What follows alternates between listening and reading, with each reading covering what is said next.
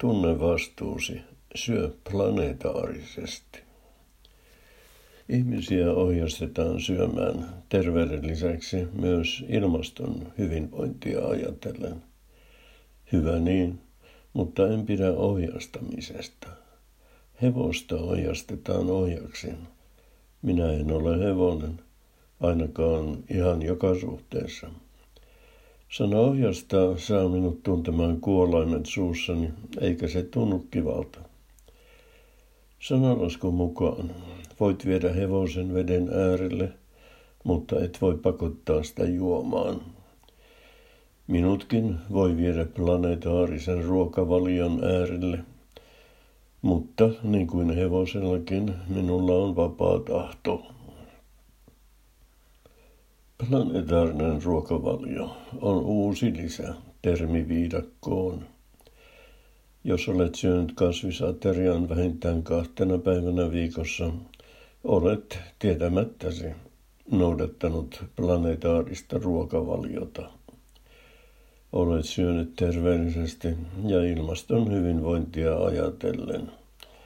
Olet ollut vastuullinen kuluttaja, joka tekee vastuullisia tekoja. Minäkin olen yrittänyt syödä ilmaston hyvinvointia ajatellen jopa terveyteni kustannuksella. Teen joskus itse ruokaa, yleensä sitä samaa. Tänään halusin kokeilla jotain uutta. Otin esille erään suuren keskusliikkeen asiakaslehden ruokaliitteen, joka sisälsi planetaarisen ruokavalion mukaisia reseptejä. Silmini osui kesäkurpitsa kakku. Ei muuta kuin tekemään. Esiliina päälle ja uunikintaat käteen. Aikaa siinä tärvääntyy puolitoista tuntia, mutta mitä siitä, kun pääsee herkuttelemaan ihanalla loppukesän kakulla, jossa maistuu mehukas kesäkurvitsa vaniljaisella vaahtopilvellä ja hillolla. Sitten iskivät realiteetit. kakkua ei voi tehdä ilman kesäkurpitsaa, ja sitä ei kaapissani sattumalta ollut. Kauppaan lähtö ei houkutellut, kun taivalta tuli vettä kuin aisaa. Kesäkorvissa olisi kuitenkin ollut vasta alkusoittoa. Sitä seurasi varsinainen ainesosien kakofonia.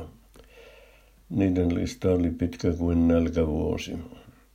Ainesosia oli pelkästään kakkuun kymmenkunta ja täytteeseen vielä puoli tusinaa.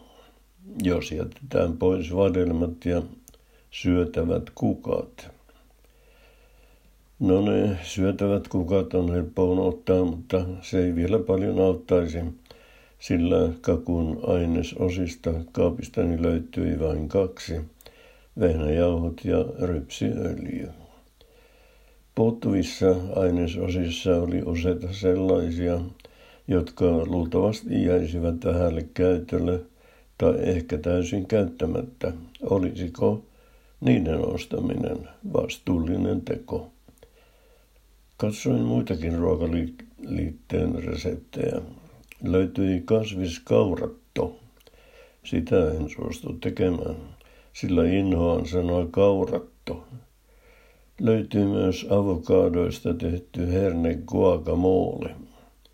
Surauta se uuden sadon herneestä, oje sanoo.